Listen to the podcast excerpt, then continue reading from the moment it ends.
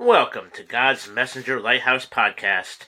This is your host, Brother Scott Messenger, bringing you Chapter 40 from If I Perish by Esther Ahn Kim.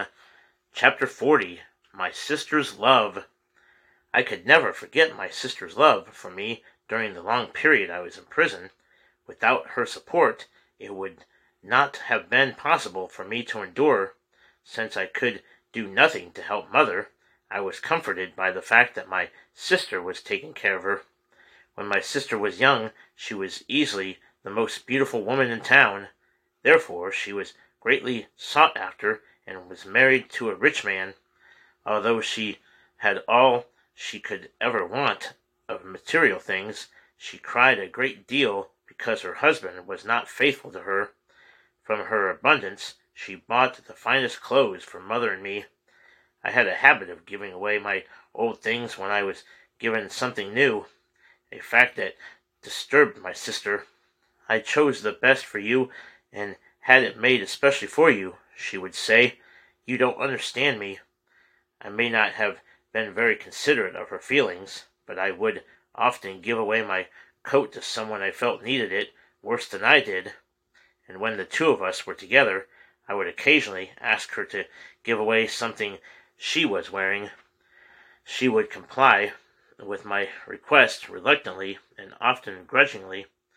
You were the thief in our family, she told me, secretly proud of my generosity. Uh, you carried everything to the poor.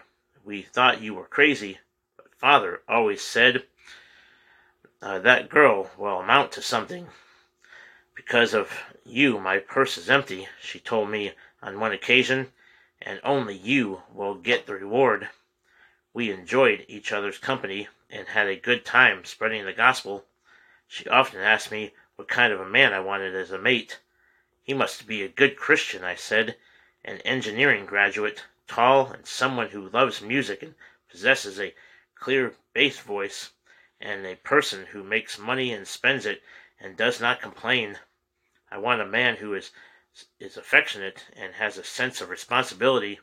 He must be understanding and willing to go out with me to spread the gospel by distributing tracts.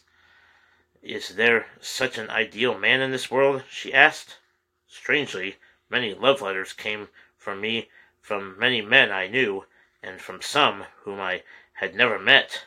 Mother's command was that I was not supposed to read those love letters, but that didn't bother me because I had no interest in reading them anyway.